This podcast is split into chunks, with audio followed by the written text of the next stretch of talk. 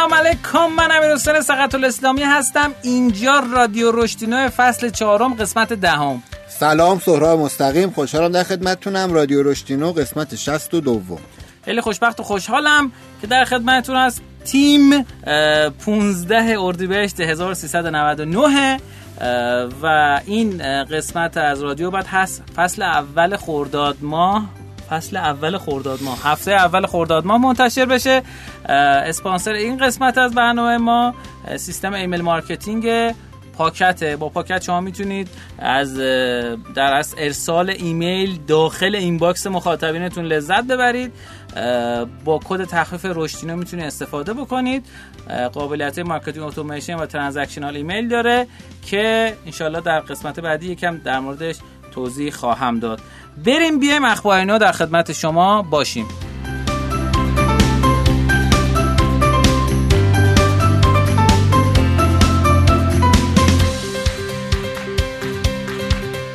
قسمت اخبار ما در مورد اخبار کسب و کارا صحبت می‌کنیم. جدا از اینکه بگم خدمتتون رادیو روشن در مورد رشد کسب و کارا و رشد فردی صحبت می‌کنه. خبر اولی که می‌خوام خدمتتون بگم اینه که خبر خوشی که سرمایه گذاری دیجیکالا بر روی استارتاپ شیرازی کومودا و خروج اسمارتاپ از ترکیب سهامداری این شرکته. و کومودا یک پلتفرم اجتماعی اشتراک گذاری پوشاک اضافی مختص خانم‌هاست که در سال 1395 شکل گرفت. هدف این شرکت بازگردوندن پوشاک بلا استفاده به چرخه مصرف کاهش مصرفگرای محافظت از محیط زیست و ایناست. کومودا در حال حاضر حدود نیم میلیون کاربر مثبت 500 هزار تا کاربر داره. کومودا در سال 97 اولین سرمایه خوش از شرکت اسمارتاپ جذب کرد. سنا خالصی بنیانگذار کومودا در نوشته اعلام کرد که در زمستان 98 حمید محمدی از کومودا در شیراز بازدید کرده بود و در بهار 99 دیجیکالا برای کومودا سرمایه گذاری کرده و مجموعه اسمارتاپ نیز از ترکیب سهامداران این شرکت خارج شدن. کومودا خیلی استارتاپ هیجان انگیزی هم هست. من دوست دارم اپلیکیشنشو و در شبکه اجتماعی خیلی بامزه است. خانم ها می‌تونن بهش مراجعه کنن آقایون هم می‌تونن مراجعه کنن بهش ولی فکر کنم مختص خانم فقط. خبر بعدی که می‌خوام خدمتتون بگم جذب 825 میلیون دلار توسط استارتاپ انگلیسی. علیرغم قرنطینه. نتیجه یک تحقیق جدید نشون میده که استارتاپ انگلیسی در طول قرنطینه کرونا علا رقم افول اقتصاد 825 میلیون دلار پول جمع کردن. این تحقیق نشون میده که استارتاپ انگلیسی امسال 34 درصد بیشتر از دوره مشابه سال قبل سرمایه‌گذاری جذب کردن خیلی جالبه این قضیه که آقا قراره که افول داشته باشیم دیگه. خب اینا نکنید. تو این حوزه ها این اتفاق افتاده و خیلی هیجان انگیز و جذابه. خب خبر بعدی دیگه من ندارم. سهراب جان شما چه خبر؟ یه خبری که ممکنه تا این پادکست بیاد بیرون حذف بشه ولی خبرش ارزش گفتن داره اینه که توی حوزه بازی های کامپیوتری یا در واقع موبایلی بهتر دقیق تره که بگم یه کمپینی به اسم ایران گیمز نت که چندین بازی موبایلی اومدن با همدیگه یه کمپین بستن با حمایت تپسل و کافه بازار و دیما و کمیسیون بازی رایانه و اینا بابا پز منچرز گلمراد پرسیتی کویز آف کینگ و حالا بقیهش هم برن ببینن. اینا بازیایی که توشون تبسل هست دیگه. فرخنده باقی نگار تهرونی جی تی. آره تبسل دیگه آره. حامی اصلیش تبسل داره. ولی حد یعنی با این کافه بازار هست حتی اونایی که نسخه های آی اس دارن مثل کویز آف کینگ پرسیتی تخت نردینا حتی دانلود نسخه آی او در دسترس هست. حالا این خبر جدا از اینکه اتفاق افتاده یه چیز جای نکته به نظرم جالب داره که تاریخ مصرفش از بین می‌بره. ما خیلی وقتا گفتیم که بازار بازی های ایرانی خیلی جا داره. تو ایران بازار بازی های موبایلی واقعا تا صد برابر این می‌تونه بشه و این عددی که میگم همینجوری نمیگم. یعنی یه صد همینجوری نیست. واقعا تا صد برابر می‌تونه بشه. یه نشونش که لازم منطقی و کسب و کاری بخوایم بررسی کنیم واقعا یه همچین اتفاقاییه. یعنی شما ببینید بالاخره این business ها به همدیگه هم ربط دارن. یعنی یه سری شرکت های مختلف هم ممکنه حتی بعضا بازی ها به صورت مستقیم و لحاظ تمی رقیب هم باشن. ولی اونقدر این بازار بزرگه که اصلا این دغدغه ها تو ذهن کسی نمیاد. یعنی اگر حرفای ما رو قبول ندارید این مشاهده از بازار شاید واسهتون جذاب باشه که این بازار خیلی جا داره که انقدر راحت میان شرکت های مختلفی با هم دیگه fit میدن. حالا حتما یه مشترکاتی دارن. ولی بالاخره این اتفاق تو حوزه‌های دیگه اصلا به این راحتی نمیفته که بیایم حالا یه سایتی با هم بزنیم با هم تبلیغ بکنیم. ولی اونقدر اونایی که خودشون تو این کارم می‌دونن اینجا داره که اصلا باکی از این نداره. ممنون خیلی عالی. یه خبر دیگه هم بود که من یادم رفت بگم خدمتتون. شرکت اینتل در اصل اومده یک استارتاپ موویت رو با ارزش یک میلیارد دلار در اصل خریداری کرده.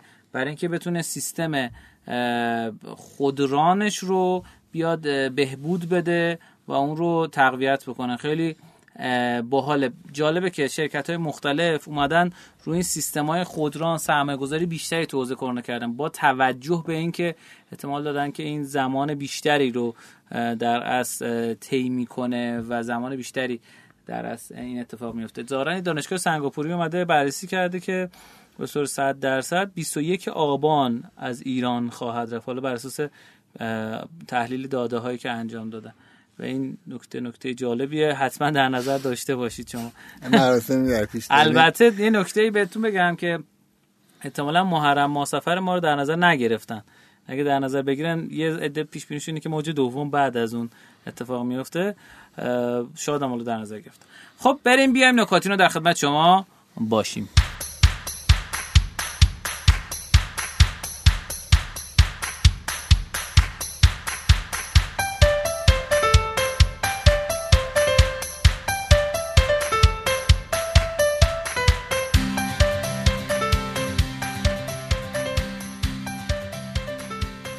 قسمت نکاتینه ما نکات کسب و کاری رو میگیم که جنبه تحلیلی داره و امیدواریم که ازش لذت ببریم. شرکت ایده ها که رو حوزه سرمایه گذاری روی استارتاپ ها کار می‌کنه جز سرمایه پلتفرم هست اومده یک اینفوگرافیک رو کار کرده که ظاهرا خروجیش دست دوستان تکراسا هست. یعنی زحمت خروجیشو این دوستان کشیدن. و اومده حالا در مورد کرونا گزارشی داده که اون کنار ولی یه قسمتش خیلی جذابه برای من. فرصت های مناسب برای سرمایه گذاری و کارآفرینی در صنایع مختلف در دوران کرونا رو اومده بررسی کرده. خیلی هیجان انگیزه. اینا رو براتون بخونم فکر کنم شما هم هیجان زده میشید. یک شبکه اجتماعی و سرگرمی به ویژه راه حلایی برای تسهیل فرایند کار از راه دور و ایجاد فرصت کاری برای کسانی که به تازگی بیکار شدند. یک قضیه. پس سیستم های کاریابی و فلان و اینا می‌تونه خیلی کنه دو تجارت الکترونیک و مدیریت جریان کالا logistics به خصوص در تجارت کالاهای اساسی. مثلا من یکی از دوستانمون در از زاهدان شروع کردن با یه استارتاپی اصلا تو همین دوران کرونا راه انداختن که آقا مثلا اقلام مصرفی رو میرسونه در خونت و ازش اقلام بهداشت. بارستا بود تو یکی دیگه یه فرصت سرمایه‌گذاری دیگه تحویل غذا و مواد غذایی بدون تماس فیزیکی. اینم یک عرصه دیگه است.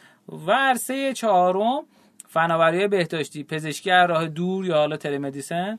فناوری بیمه ای مرتبط با این یا این شورتک ها فناوری دارویی یا فارمتک ها و فناوری پوشیدنی پزشکی. که این اتفاق اتفاق هیجان انگیزه که آقا این فضاهای سرمایه گذاری فضاهایی که الان باز شده و میشه روش سرمایه گذاری کرد. از دید سرمایه گذار بخوایم نگاه کنیم و از دید کسایی که استارتاپ می‌خوان بزنن یا استارتاپشون رو توسعه بدن یا یه business line جدیدی اضافه کنن یا حتی pivot بکنن اینا حوزه هاییه که جذابه و میشه اتفاق بده حالا یه جریان باحالی که اتفاق افتاده بود می‌گفت گفتن که خیلی از استارتاپ هایی که من داشتم با یکی از دوستانی که تو فعال حوزه هلستک هست صحبت می‌کردم می‌گفتن خیلی از استارتاپ حوزه سلامت الان دیگه حتی به جذب سرمایه هم احتیاج ندارن. یعنی دارن خودکار در از میرن جلو. و درآمدشون خیلی خوب و مکفی شده. نکته بعدی که می‌خواستم خدمتتون بگم دیگه چیه؟ نکته دیگه ندارم. الان همین هم یه دونه بود. نکته این دفعه همون یه دونه ای بود. در خدمت شما هستم. خدمت از من دو تا نکته کوچیک عرض می‌کنم. یکی اینکه آژانس تبلیغاتی دیما در همین راسته فرمایشات شما هست. آژانس تبلیغاتی دیما اومده یه گزارشی داده. 45 روز قبل از یک اسفند یا اعلام رسمی شیوع کرونا و 45 روز بعد از اون. تحلیل کرده که نرخ کلیک بر روی تبلیغات دیجیتالش چقدر با هم دیگه فرق داشته. و روی 5 تا حوزه اومده گزارشش داده. یکی تو حوزه سرگرمیه که 106 درصد افزایش داشته. تو حوزه خدمات مالی و finance که 5 درصد فقط افزایش بوده. قابل چشمگیر نیست. خورده فروشی حدود 20 درصد افزایش داشته. سفر منفی 70 درصد کم شده که و بعدا هم گفتن یه سریاشون اصلا کنسل کردن. حمل و نقل و ارسال کار هم 125 درصد رشد داشته. یعنی از یه دید دیگه هم نگاه بکنیم از روی نرخ کلیک برای تبلیغات دیجیتال هم اول حمل و نقل و ارسال کالا و بعد سرگرمی بیشترین رشد داشته. نکته دویی که می‌خوام عرض بکنم به رشد شخصی مربوط میشه و حس و حالهایی که ممکنه شما همینجوری به خودتون داشته باشید و فکر کنید که این خیلی چیز عجیب غریبیه. خیلی ما ممکنه فکر کنیم یهو توی لحظاتی یا برههای از زندگی که آقا من اونجوری که بقیه فکر می‌کنن نیستم. نکنه بقیه بفهمن من چیزی بلد نیستم. نکنه من اینایی که من موفق میشم شانسیه اصلا موفقیت واسه من نیست. اگر این حسا رو داشتید خبر خوب اینه که 70 درصد آدم اینو در کل دارن و بهش میگن سندروم ایمپاستر. شما تو سندروم ایمپاستر یا خود ویرانگری ناخداگاه ناخداگاه دوست دارید از خودتون یه جوری رد چین یعنی هی بگین اینی که واسه منه این تصویر موفقیتی که از من وجود داره اغراق شده است. از توانایی من بیشتره به مهارت های من نمی‌خوره.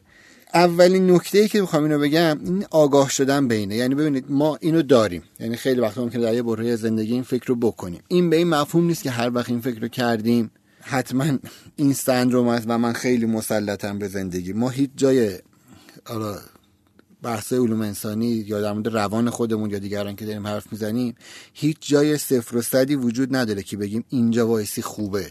شما اگر تجربه روانکاوی هم تو زندگی داشته باشید هیچ وقت یه جای از روانکاوتون بهتون نمیگه. مثلا بگین آقا اینجوری باشم بهتره یا اینجوری فکر کنم بهتره. اصلا بهتر وجود نداره. اون تعادلی که تو شما برقرار میشه. ولی وقتی این وجود داره باعث میشه که اعتماد به نفستون خیلی جاها کم بشه. که یا تشدید میشه وقتی تازه عضو یه گروهی میشید. که یا تشدید میشه یه روزایی مثل امروز. این روزها در واقع که شما دارید خیلی وقتا ممکنه دورکاری انجام می‌دید و اون آدما رو همینجوری نمی‌بینید. اگه اهل این هستید که فیدبک مستقیم از همکار یا رئیستون بگیرین وقتی نمیبینشون ناخودآگاه فکر می‌کنید پس نکن اصلا مخ یعنی ممکنه بیشتر هم دچار این سندروم بشین.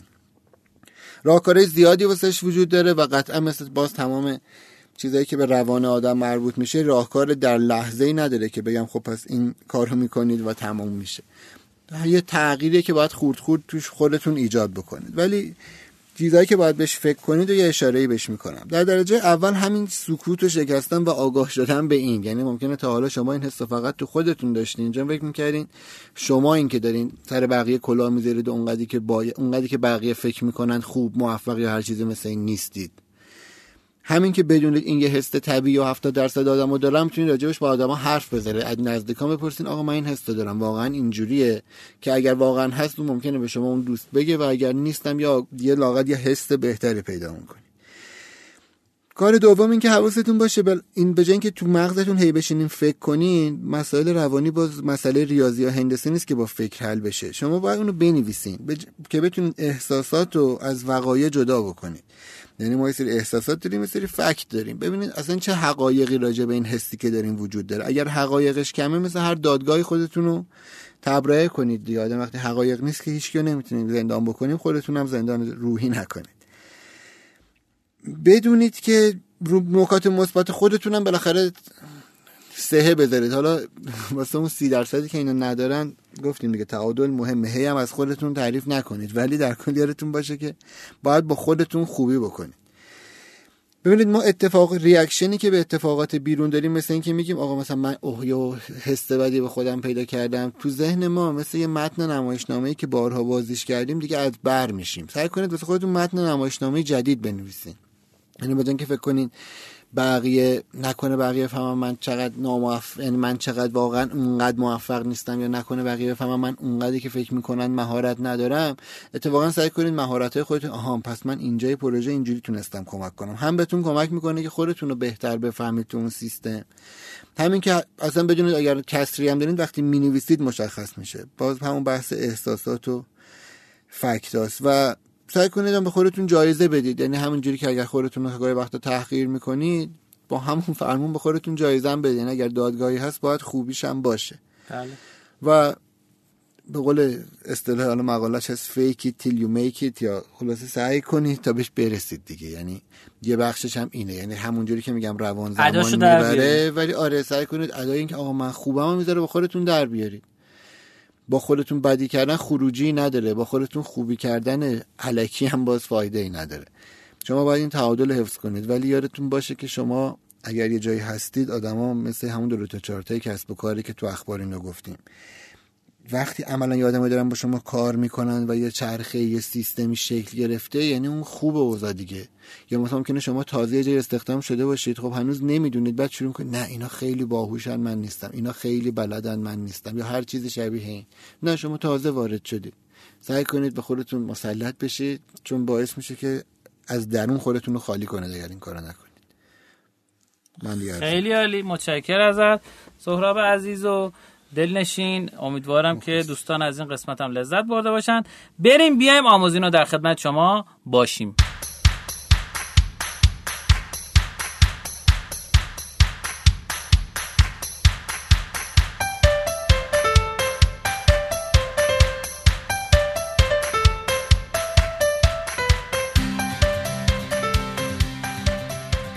خب تو قسمت آموزینا ما در خدمت شما هستیم.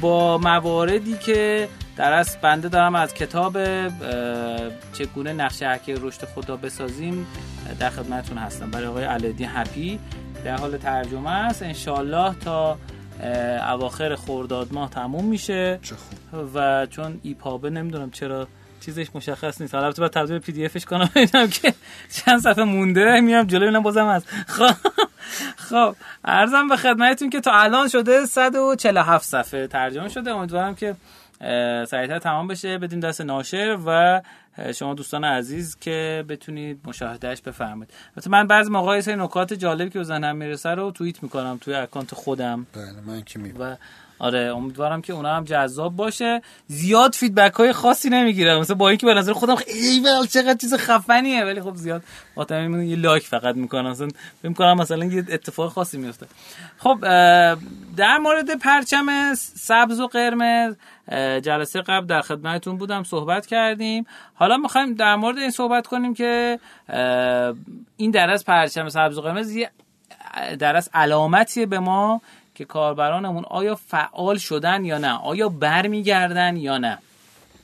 اما یه نکته که وجود داره اگر به فعالسازی activation engagement به عنوان یک چهارچوب نگاه بکنیم چجوری میشه؟ خب چجوری میشه بهش نگاه کنیم؟ اولین چیزی که باید بهش توجه بکنید چیه؟ اینکه ایمیل کاربرا رو بگیریم. خب ما بارها در مورد این موضوع صحبت کردیم که آقا ایمیل جواب خیلی بهتر از اینه که شما موبایلشون رو بگیرین. چرا؟ چون 80 تا 85 درصد طبق آمار اپراتورها پیامک تبلیغاتی رو بستن. شما بهشون دسترسی نخواهید داشت. بعد سوال براتون پیش میاد که خب پس من چجوری باش تماس بگیرم؟ مگه قراره باشون تماس تلفنی بگیریم؟ مگه چند درصد اتفاقات منجر به این قضیه میشه؟ خب می‌تونید از اول ازشون ایمیل بگیرید و بعدش بیاین هر چیز دیگه خواستین اسم فامیل حتی اسم فامیلش هم نمی‌خواد بگیرین. مرحله اول یعنی سرنخ فروش. لیدی که می‌خواین جمع آوری کنین یارو میاد میگه آقا من می‌خوام یک لید از این آدمه بگیرم. خب حالا لیدی که می‌خوای ازش بگیری آیا می‌دونی که شما موبایلشو بگیری بقیه چیزا رو می‌تونی بگیری؟ نه چون ممکن اصلا دیگه دسترسی بهش نداشته باشی. باید بری خط خدماتی بگیری و فلان اینا که برسه به خط خدماتی می‌خوای بگیری تعهد ازت می‌گیره و خیلی داستان داره. خب؟ باز بگیر نگیر خیلی داره. دوباره حالا می‌خوای لینک توش بفرستی بعد بری دوباره تعهد بدی. خب؟ یعنی اصلا کلا یه داستان پیچیده ولی ایمیل شما به صورت مستقیم می‌زنی اسم فامیلی رو می‌زنی می‌بینی چند درصد باز کردن ایمیل تو می‌بینی چند درصد کلیک کردن چند درصد خورده برگشته چند درصد یه گزارش کامل جامع قشنگ. چند تا از این لینک ها چند تا لینک می‌تونه بفرسته. آقا اس‌ام‌اس محدوده. تو همه گوشی ها خوب باز نمیشه. ولی ایمیل می‌تونید شما هر جوره روش حساب بکنید. و از اون با یه سیستم درست یه سیستم email marketing درست حسابی. حالا مثل مثلا پاکت. یه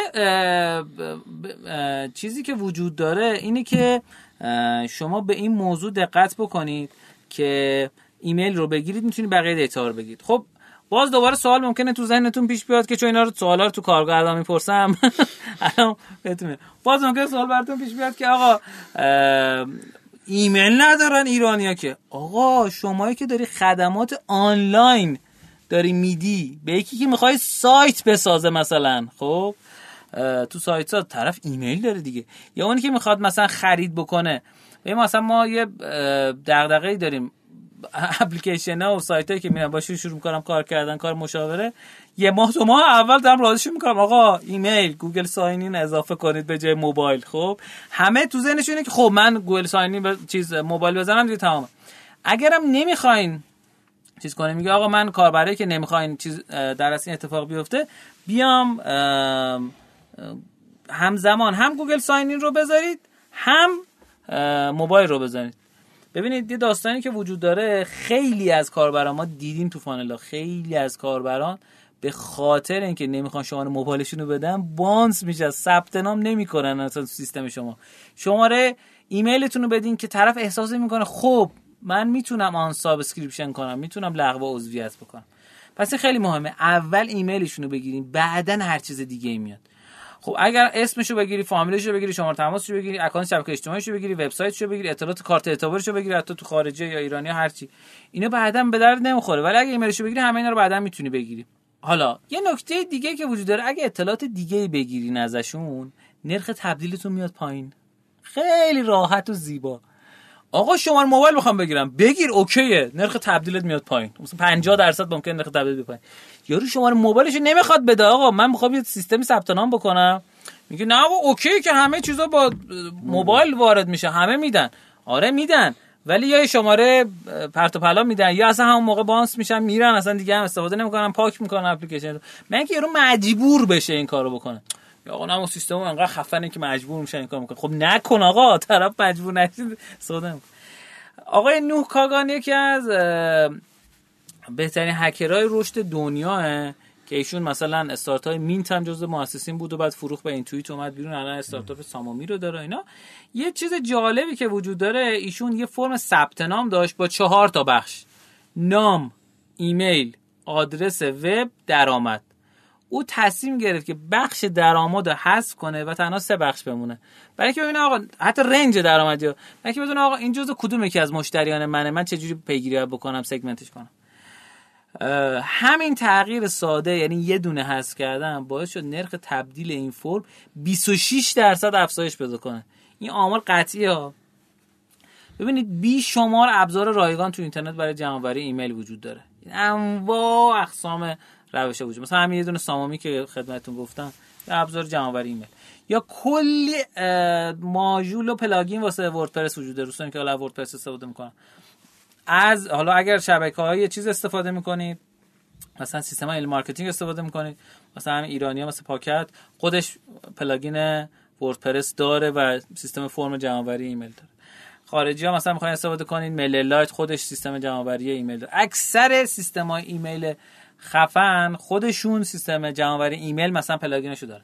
یا مثلا اگر نمی‌خواین از این مثلا استفاده کنید پلاگین Thrive T H R I V E این هست و پولیه و فکر کنم حالا باشه نمی‌دونم توی سیستم های پلتفرم ایرانی فروش پلاگین اینا. یا مثلا Thrive Leads اسمش. یا مثلا پلاگین Convert Plus این هم مثلا هست و خیلی قابلیت خوب و هیجان انگیز میده. من پیشنهادم اینه که اگر از هر روشی می‌خوای استفاده کنی برای جمع آوری ایمیل روشی استفاده کنی که A/B test داشته باشه یعنی مثلا آقا نوشتی که بیا اوز شو تو از خبرنامه ما با خبر بشی. خبرنامه چی نمی‌خوام خب؟ اینو ای بی تست کنی با اینی که بگی بیا اوز شو تا از تخفیفات ما با خبر بشی. یا بعد بیای دوباره این ببینی کدومش بهتره مثلا تخفیف بهتره. باز دوباره بگین بیا عضو تا محصولات جدید رو ممکنه اون محصول جدید حتی از تخفیف هم واسه مخاطبینتون جذابتر باشه. بیا تا از تخفیفات لحظه آخری مثلا با خبر شی. خب؟ باز حتی اینم ممکنه از اون سطح قبلی بهتر باشه. پس A/B test خیلی خوبه جمع ایمیل خیلی خوبه. واسهتون کلیده. خب؟ من خدمتتون بگم مثلا تو این دو تا وبیناری که فروردین اردیبهشت برگزار کردیم بالای 40 50 درصد کاربرانی که ما اومدن ثبت نام کردن تو اولیه 140 نفر تو دومیه 234 نفر از ایمیل ثبت نام کردن. ایمیلشون ما داشتیم براشون ایمیل زدیم و اومدن ثبت نام کردن. خب یه مثال دیگه خدمتتون بزنم. وبسایت فدورا ویجت SumoMe رو به نام پادری خوش آمدگویی برای سایت خودش در عرض 5 دقیقه نصب کرد و باعث شد نرخ جذب ایمیلش 70 درصد بیشتر بشه. 70 درصد بیشتر شدن یعنی چی؟ یعنی مثلا بوده conversion rate ش 10 درصد شده 17 درصد. خب یعنی 70 نه اینکه 10 درصد بوده شده 80 درصد. 70 درصد اون عدد بیشتر شده. خب همونطور که خدمتتون گفتم SumoMe خیلی ابزار هیجان انگیز و جذابیه و پادری خوش آمدگویی و من welcome mat ترجمه کردم. مثلا یه چیزیه که تو صفحه باز میشه و می‌تونین ببینید. conversion rate چیزم توضیح بدم. جمع‌آوری ایمیل یعنی کسایی که این فرمه رو دیدن مثلا بیا عضو خبرنامه ما شو و بعد ایمیلشون رو وارد کردن. چند درصد ایمیلشون نسبت به اون ویو وارد کردن. یه مثال دیگه خدمتتون بگم. دانشگاه آلبرتا تونست مشترکین ایمیل خودش رو 500 درصد افزایش بده. با استفاده از یک pop-up نظرسنجی در سایت که برای کسایی که بیشتر از 10 ثانیه در سایت حضور داشتن نمایش داده می‌شد. به نظر و این عنوانش این بود. به نظر می‌رسه که به اخبار دانشگاه آلبرتا علاقه‌مند شدی یا؟ می‌خوای که برای ایمیل روزانه اخبار ثبت نام کنی؟ همین. یعنی همین این سیستمه. این اتفاق رو برای شما رقم میزن. از خودتون این سوالا رو بپرسین. آقا چجوری من می‌تونم کاربر روح رو تبدیل به ایمیل کنم؟ کاربر روح یا گوست یوزر کاربری که میاد قایمکی آروم از تو سئو مثلا سایت شما رو پیدا می‌کنه می‌خونه میره. شما اینا نباید از دست بدین اینا طلاه یعنی شما با, با سختی و رنج و کوشش تونستید سایتتون رو بیارین بالا. حالا این آقاه یا خانومه که اومده سایت شما ایمیلشو نداشته باشید چجوری موقع ارتباط برقرار کنید push notification هم که دیگه به لطف دوستانی که هر روز push notification وبسایت میدن دیگه اینا هم دیگه ملت subscribe نمی‌کنن. برای همین اینا هم دیگه از بین رفته. ایمیل یارو به یه شکلی بگیرید خب؟ آقا ایمیل بذارید ببینید که چند درصد conversion rate میشه. ما مثلا یه target ی داشتیم الان الان جدیدن رو سایت رشدینو هم گذاشتیم دیروز من گذاشتم. یه target ی گذاشته بودیم خیلی جالب خدمتتون بگم که تو یه ماه مثلا روی سایت قدیمی قبل از این این رشدینو ایکس بود که الان اومده پایین. رو اون سایت مثلا ما نزدیک 100 150 تا مثلا ایمیل تونستیم جمع کنیم. نه بیشتر. توی سه ماه 150 تا ایمیل تونستیم جمع کنیم. سوال دوم که از خودتون بپرسین که چه جوری من می‌تونم سرنخهای فروش رو ترغیب کنم که یه ایمیل از خودشون به جا بذارن؟ ببین پس شد دو تا حالت. یک اینکه آقا کاربر رو به هر صورت کاربر ناشناس رو تبدیلش کنم به ایمیل. دو اونی که می‌دونم سرنخ فروشه یه کاری کنم ایمیلش جا بذارم سرنخ فروشه می‌دونی بهش میفروشی. ولی از اون ور کاربر روحه کاربریه که ممکنه سایت تو اصلا نخواد بهش بفروشی. می‌خوای طرف رو نگه داری می‌خوای ترافیک سایت تو ببری بود پس این دو تا سوال رو همیشه از خودتون بپرسید و بدونی که چجوری می‌تونید این رو بهتر بکنید متشکرم سهراب جان. ممنون از شما. خدمت از ما خیلی استفاده کردیم. واقعا خوب بود. من خودم چون خیلی طرفدار ایمیل نبودم ولی خیلی طرفدار ایمیل شدم. خیلی جالب. عدد خیلی خوب بود. می‌خواستم راجع به gamification حرف بزنیم توی این آموزین و gamification گروه های از راه دور یا دورکاری در واقع. ما الان دورکاری خب یه اتفاقیه که افتاده چه شما خوشتون بیاد چه نیاد احتمال دارم تا یه حدی ادامه یعنی این فرهنگی داره ادامه پیدا کنه. چون تا قبلش ما هممون اصلا فکر می‌کردیم که واسه کارا با صبح بریم سر کار شب بیایم. چه می‌خواستیم کارمند بگیریم چه می‌خواستیم یه جای کار کنیم. و اصلا غیر از این هیچکی متصور نبود پیش بره. ولی چون یهو شد و یه آدمایی دیدن خوب پیش میره ممکنه که اونا دیگه هیچ وقت بر نگردن چون هم برای اون که داره کار می‌کنه یا کارمند در واقع جذابه هم واسه کارفرما. هزینه سرباره کارفرما کم میشه. کارمندم حداقل یک تا دو ساعت وقت رفت آمد و خستگی و حالا چی بپوشم و همه رو می‌تونه پشت سر بذاره. وبسایت the coach manager که لینک این مقاله رو هم واسهتون توی توضیحات همین پادکست می‌ذاریم اومده یه پلنی پیشنهاد داده. یه موردایی که ما قبلا هم راجع به اصلا gamification کار کنم این موارد رو یه جور دیگه بررسی کرده بودیم. ولی الان می‌خوایم با رویکرد کار از راه دور یا دورکاری این فرایند رو بررسی بکنیم. مثل طراحی هر پلن گیمیفایی یا در واقع بهتر بگم مثل طراحی هر بازی اول اول ما باید قوانین رو تعیین بکنیم. یعنی بگیم قوانین کار ما ما می‌خوایم یه بازی درست کنیم که این کارا توش امتیاز داره این کارا توش منفیه. جدا قبل از اینکه فکر کنید چه داستانی بذارید قبل اینکه فکر کنید بج بدید اصلا اینا رو بذارید کنارا. اصلا آقا من کل این سیستمی که می‌خوام راه بندازم واسه چیه؟ می‌خوام مثال بزنم که یه ذره شاید ذهنتون باز شه. ممکنه شما دارید دورکاری می‌کنید و مشکلتون با همکاراتون اینه که خیلی پیام میدن. پس ممکنه یه بخشی از گیم شما این باشه که آقا تعداد پیام زیر انقدر اگر همه کار رو انجام بده کسی بونس می‌گیره مثلا. یا شما از اون ور مثلا می‌خوای حتما یه تسکایی به موقع انجام بشه یا یه زنگایی اونا بزنن یا یه ایمیلایی بره. هر کاری پس بدونید اول چیا امتیاز داره چیا منفیه. کار دوم اینه که حالا یه پلتفرمی واسش پیدا کنید که ما چیکار کنیم از راه دور اینام همه اینو ببینن. یعنی خب نمیشه که من بگم آقا شما بیا واسه مثلا سری تو شرکت یه سایت بزن gamify باشه. اون خودش یه پروژه یعنی شما بتونید سایت gamify نیروی کار بزنید خب اون خودش یه شرکت یه استارتاپی ان پول در بیاره. ولی این کاری نیست که بگین پس فهمیدم. بذار یه پلتفرم طراحی می‌کنم. ولی میشه یه پلتفرم استفاده کرد. حالا پلتفرم آماده معروف ترینش که همیشه راجع به حرف زدیم. هابیتیکا بود که یه نوع calendar ه RPG بود یعنی RPG role playing. یعنی شما می‌تونستی واسه یه avatar تو اون تقویمی که داری کاراتو می‌کنی یه avatar هم داری و اگر کاراتو به موقع خوب انجام بدی و اون تو گزارش بدی و سر بزنی بهش یه bonus هایی می‌گیری یا سکه هایی می‌گیری که می‌تونی واسه اون آواتارت اونجا کلاه بخری لباس بخری. حالا شما می‌تونید توی هابیتیکا اینم با هم share هم بکنین. یعنی من و امیر با هم همکاریم و هابیتیکا رو با هم share می‌کنیم و این یه سایت دیگه هست تو دو ایست تو که تی او دی او آی اس تی این هم یه سایتیه واسه همین کار. یعنی اصلا گیمیفیکیشن حالا هم شخصی هم سازمانی رو میشه بود برد روش. و از همه شاید من بیشتر دوستش دارم خود سایت رو رد کریتر ترکره که این مثلا با یاهو 360 و با یا با آفیس 360 و اینا. یاهو 360 داشتیم آره؟ یاهو 360 یاره یه social media media آره، بود آره. دیگه. یادش بخیر. Red Critter Tracker و یا حالا اینا چون هم خارجی ازش خیلی پیشنهاد نمی‌کنن ولی می‌تونید برید ببینید ایده بگیرید. ولی می‌تونه همون گروه واتساپ شرکت باشه. یعنی ببینید هر بازی بالاخره باید امتیازات شمرده بشه. شما فوتبال که تو محل بازی می‌کردید اگر در کودکی امتیاز رو تو هوا میشمردی آقا دو یک دیگه جای ثبت نمیشه. ولی همون میره استادیوم باید جای ثبت بشه. حالا شما بسته به شرکتتون ممکنه یه گروه 4 5 نفره اصلا تو گروه همینجوری می نویسید اگه یه گروه 20 نفره یه یا بالاخره یه گرافیست یا تولید محتوای سوشال مدیا همچین بخشی هم احتمالاً دارید. از اون بخواید که محتوی یه پلتفرم یا یه تمپلیت در واقع آماده واسه رتبه بندی و اینا باشه. حالا هر چی برنامهتون هست. ولی خیلی راحت می‌تونید این کارو بکنید. کار سوم اینه که جوایزی که می‌دید و خیلی عجیب غریب نکنه.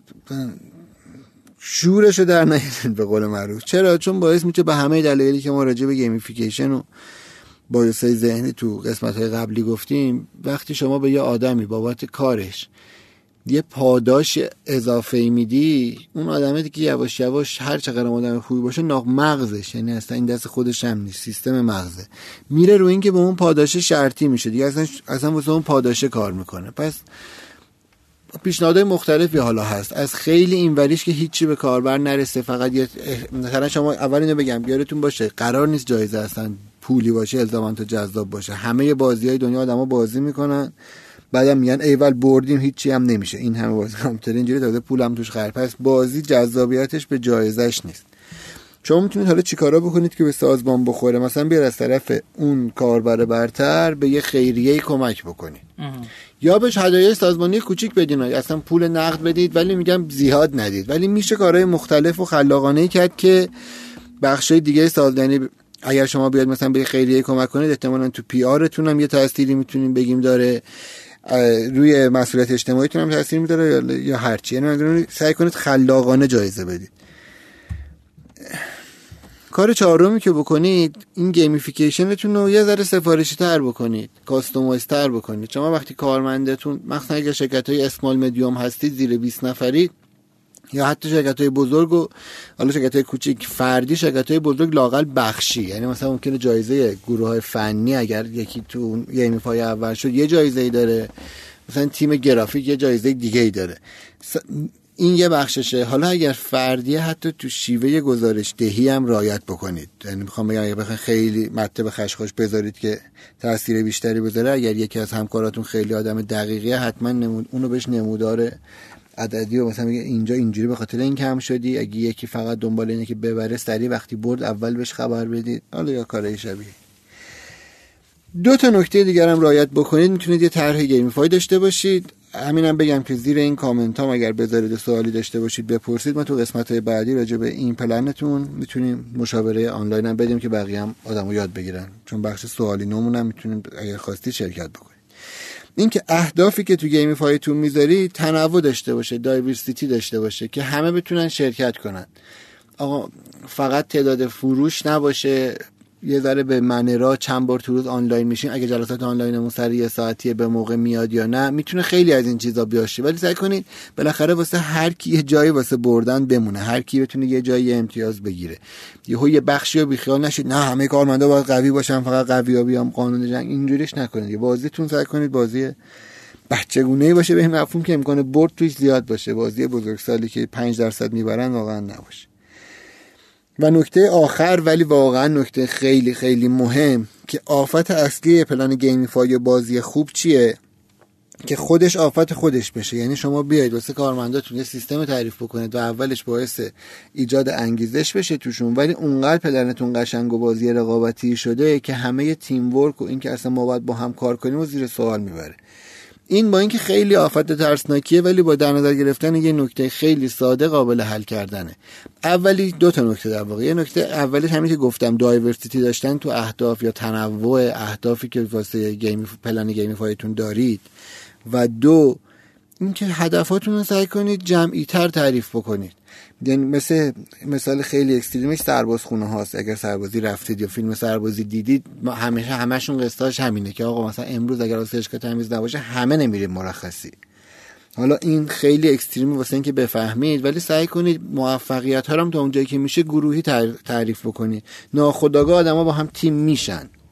یعنی میایم آقا اصلا گروه فنی ببینیم چیکار کرد. یا خروجی این نباشه که هر فرد چقدر فروخت. تیم فروش چیکار کرد؟ که من اگر امروز 20 تامو زدم 15 تا باید حداقل می‌زدم 20 تا مثلا کارم هم کردم و 5 تا اضافه است دیگه نرم ادامه بدم. امروز امیر حسین کار داشته 10 تا شده برم کمک اون چون اگر امیر حسینم نتونه اون 5 تاشو بفروشه کل تیم من میبازه. من خود من تمامش بکنم. آه. پس با در نظر گرفتن همه این شرایط سعی کنید یه سیستم gamify خوب داشته باشید چون از راه دور آدما نمی‌تونن همدیگه رو ببینن و نیاز دارن که یه سیستمی اونا کمک بکنه. ولی سیستمتون خودش آفت خودش نشه. اگر سوالی هم داشتید ما در خدمتیم ممنون ازتون. سلامت باشید. مرسی از سهراب عزیز. ممنون که تا این قسمت با ما همراه بودید. مرسی از پاکت اسپانسر این قسمت از برنامهمون. و اینجا با سهراب خدافزی می‌کنیم. میریم میایم مهمانینا در خدمتتون هستیم. ممنون از شما. شاد و خوش و سلامت باشید. سلامت باشین خداحافظ شما.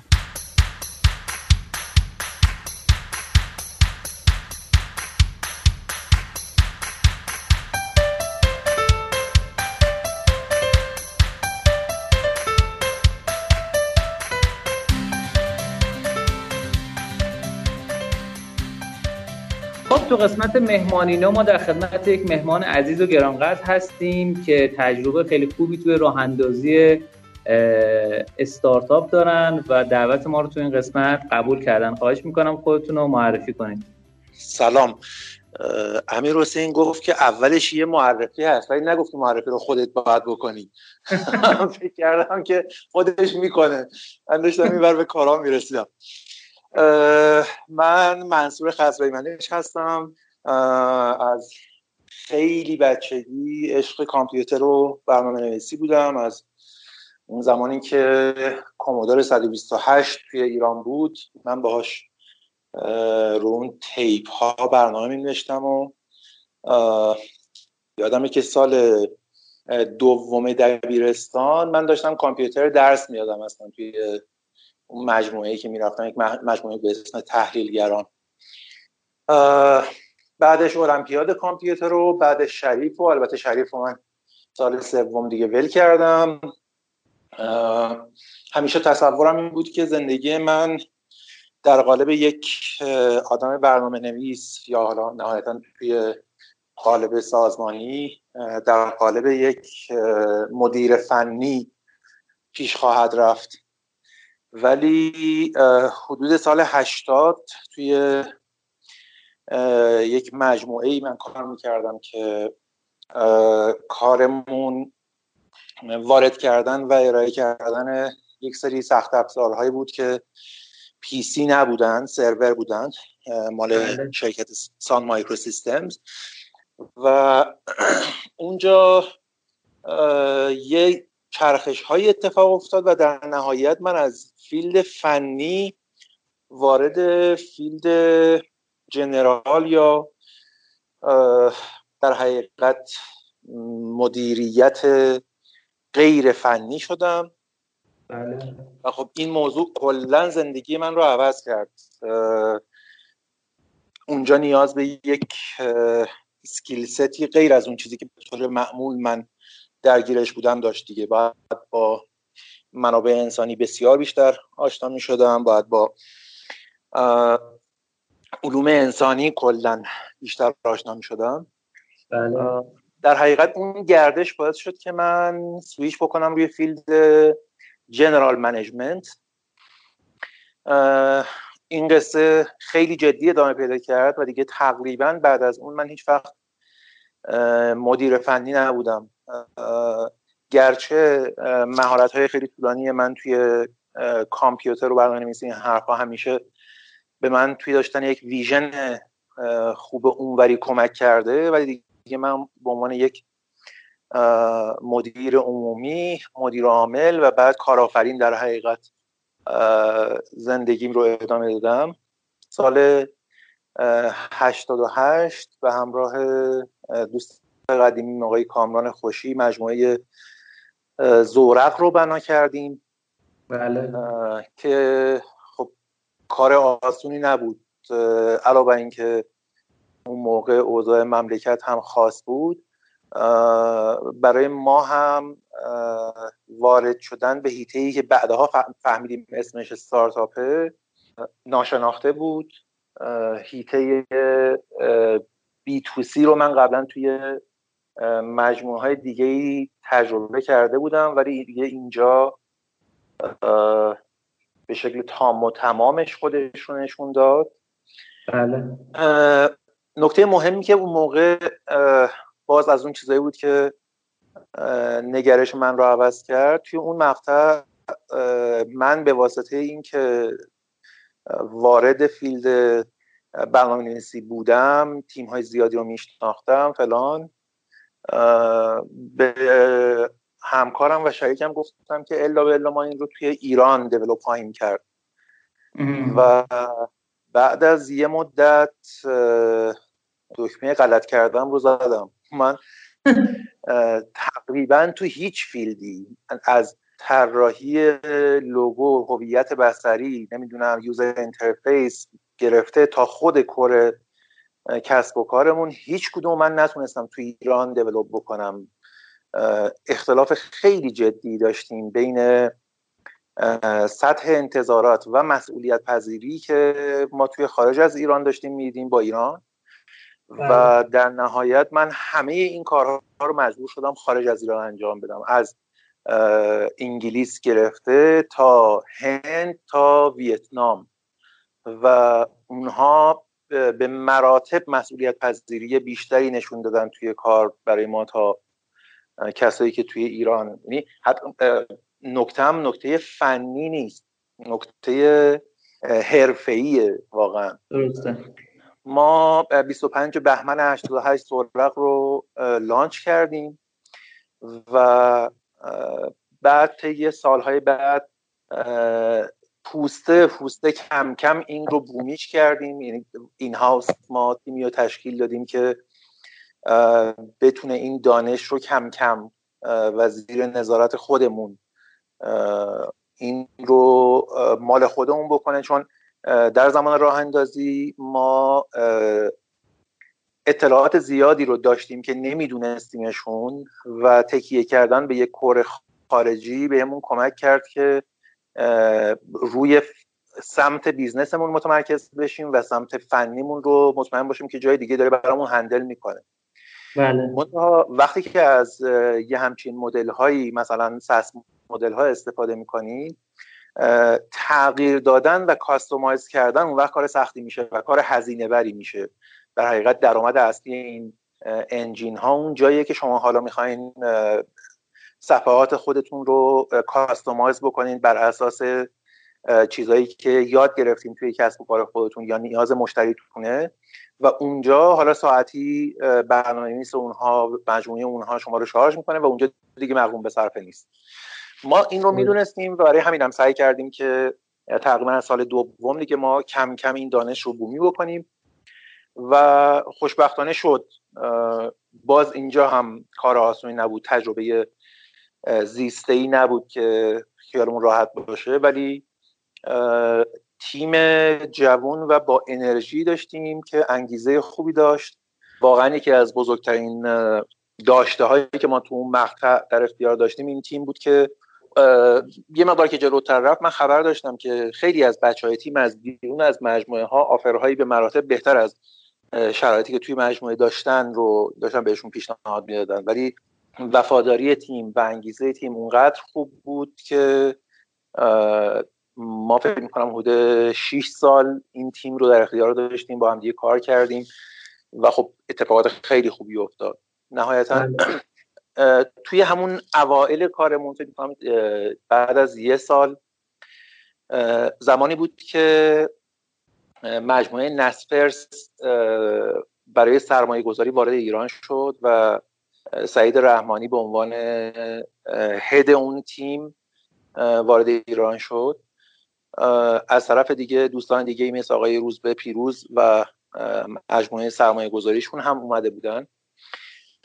اون موقع یک اپروچی به زورخ شد برای اینکه بخشی از سهام زورخ خریداری بشه. ولی ما در نهایت با اینکه خیلی هم پیش رفتیم جمعندیمون این بود که الان برای ما زوده. ما اون موقع هتل رو لانچ کرده بودیم ولی پرواز رو هنوز لانچ نکرده بودیم و اعتقاد داشتیم که این خیلی کمک خواهد کرد به اینکه مجموعه مجموعه با ارزشتری بشه. بله. هنوز هم داشتیم که بتونیم خودمون پیش بریم و در نهایت اونجا اون فرایند متوقف شد. کار پیش رفت و حدود یه سال نیم بعد دوباره این اپروچ انجام شد دیگه اون وقتی بود که سعید رحمانی خودش به تنهایی اومده بود و مجموعه سلوار راه اندازی کرده بود و دیجی کالا رو اکوایر کرده بودن و خیلی اتفاق خوبی هم افتاده بود توی ایران و این بار دیگه دیل انجام شد و سرمایه گذاری از طرف سرابا اومد. و با اینکه خب حرف و حدیث های زیادی اطرافمون میشنویم در مورد این مسائل ذات سرمایه گذاری یه مقدار قصه داره هنوز که تو ایران ولی من شخصا بسیار بسیار خوشحال بودم خوشحالم و خیلی خیلی یاد گرفتم از کار کردن مشخصا با شخص سعید رحمانی و تیمی که اون موقع داشت. تجربه بسیار با ارزشمندی برای من بود. بله. دیگه این موضوع نهایتا گذشت و دیگه بخوام سریعتر بکنم چون این معرفی هم طولانی شد. نه خوبه. همینجوری برو. خب خیلی هم خوب. در نهایت توی مقطعی دیگه من یه مقدار مشکلاتی توی زندگی برام پیش اومد که درگیر یک چیزهای دیگه ای شدم توی زندگی که خیلی نمی‌تونستم روی کار وقت بذارم و در نهایت اون قصه منجر به این شد که من از زورق جدا شدم. اول توی بهمن ماه اون سال یا چه سالی بود مسئولیت های اجراییم رو واگذار کردم کلا و بعدم توی فکر می‌کنم خرداد سال بعدش کل سهامم رو واگذار کردم و دیگه قصه من با زورق اونجا پایان رسید. تقریبا حدود یه سال بعدش هم سراوا تمام نشون داد که با علی بابا وارد مشارکتی بشن و چون ما یک قرارداد انحصاری داشتیم به حال زورق هم بخشی از اون دیل شد و زورق توسط علی بابا اکواری شد و در حقیقت می‌تونم بگم قصه زورق اینجا دیگه پایان رسید. چون علی بابا برنامه خاصی برای زورق نداشت. این معامله به عنوان بخشی از یک معامله بزرگتر انجام شده بود. زورق واقعا دیگه functionalityش رو تو اون مقطع دیگه متوقف شده. دید حین این فرایندی که از سال 88 تا خروجش سال 93 من درگیرش بودم اصلا فهمیدیم که به این کاری که می‌کردیم میگن استارتاپ و بعد یک کامیونیتی تاکید می‌کنم کامیونیتی چون قبل از اینکه اصلا بخواد یه اکوسیستم باشه اول یه کامیونیتی در حقیقت ایجاد شد بین بله. آدم هایی که اون موقع درگیر بودن. تعدادمون هم خیلی زیاد نبود. و ماها خیلی از نزدیک با همدیگه ارتباط داشتیم و همدیگر میشناختیم. رابطه ها بیشتر رابطه دوستانه بود. تا به اینکه بخواد رابطه حرفه و کاری باشه ما خیلی اون موقع مثلا بحث سینرژی یا کوبرندینگ یا امثال اینها خیلی هم مطرح نبود. همون درگیر کسب و کارهای خودمون بودیم بیشتر. بله. کم کم این کامیونیتی تبدیل به اکوسیستم شد و باز چون توی وسط این فرایند بودیم خب خیلی چیزا رو هم کم کم نه اینکه پلان کرده باشیم براش ولی یاد گرفتیم. اینکه مثلا تعداد زیادی از آدم ها به عنوان منتور وارد فضایی مثل مثلا آواتک شدن و اونجا واقعا یاد گرفتیم که اصلا به چی میگن منتورشیپ یا کوچینگ یا چجوری با تیم های جدیدی که الان وارد این فضا شدن تعامل بکنیم. تقریبا هیچ کدوم از این چیزهایی که الان ما توی اکوسیستممون داریم به عنوان یک دانش آکادمیک وارد این فضا نشده. تقریبا همه اینها به صورت تجربه و به صورت دور همی مثلا فرض کنید همفکر که راه افتاد بازی همچین قالبی داشت. یعنی کاملا انتقال تجربه‌ای که بین آدم ها خودشون داشت اتفاق می افتاد این فضا همیشه من رو یاد دانشگاه شریف مینداخت ما واقعیت اینه که اونجا استادهای ما استادهای مثل مثلا دانشگاه تهران نبودن. بله. ولی فضایی که بین خود دانشجوها وجود داشت و بعضا تعدادی از استادهای باسوادمون هم وارد همین فضا می‌شد مثلا خب من خاطرم هست دکتر قدسی که هنوز هم زنده و سلامت هستن و امیدوارم که سلامت باشن. خیلی بیشتر از اینکه بخوان قالب یک استاد رو داشته باشن وسط حتی مثلا دکتر میرمادی که بعدا به ما ملحق شدن از خارج از ایران اول اون کسبت استادی رو داشتن ولی باز به همین ترتیب وارد خدا رحمتش می‌کنه تا چند وقت پیش فوت کردن. این فضای دور همیه من قبلا توی مدرسه هم چون سازمان درخشان بودیم اونم به همین ترتیب بود. یعنی اون فضایی که بچه ها دور خودشون می ساختن به مراتب پروداکتیو تر بود تا اون چیزی که قالب آموزش آکادمیک قرار بود که بهمون بده. بله. بعدها ما یه خورده بازتر شدیم.